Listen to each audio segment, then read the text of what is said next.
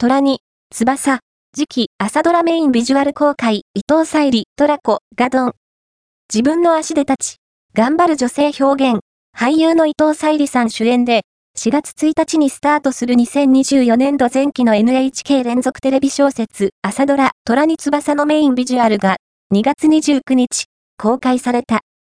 伊藤さん演じる主人公のトラコを、ドン、と大きく映し出し、いつも自分の足で立ち、頑張る女性として表現した。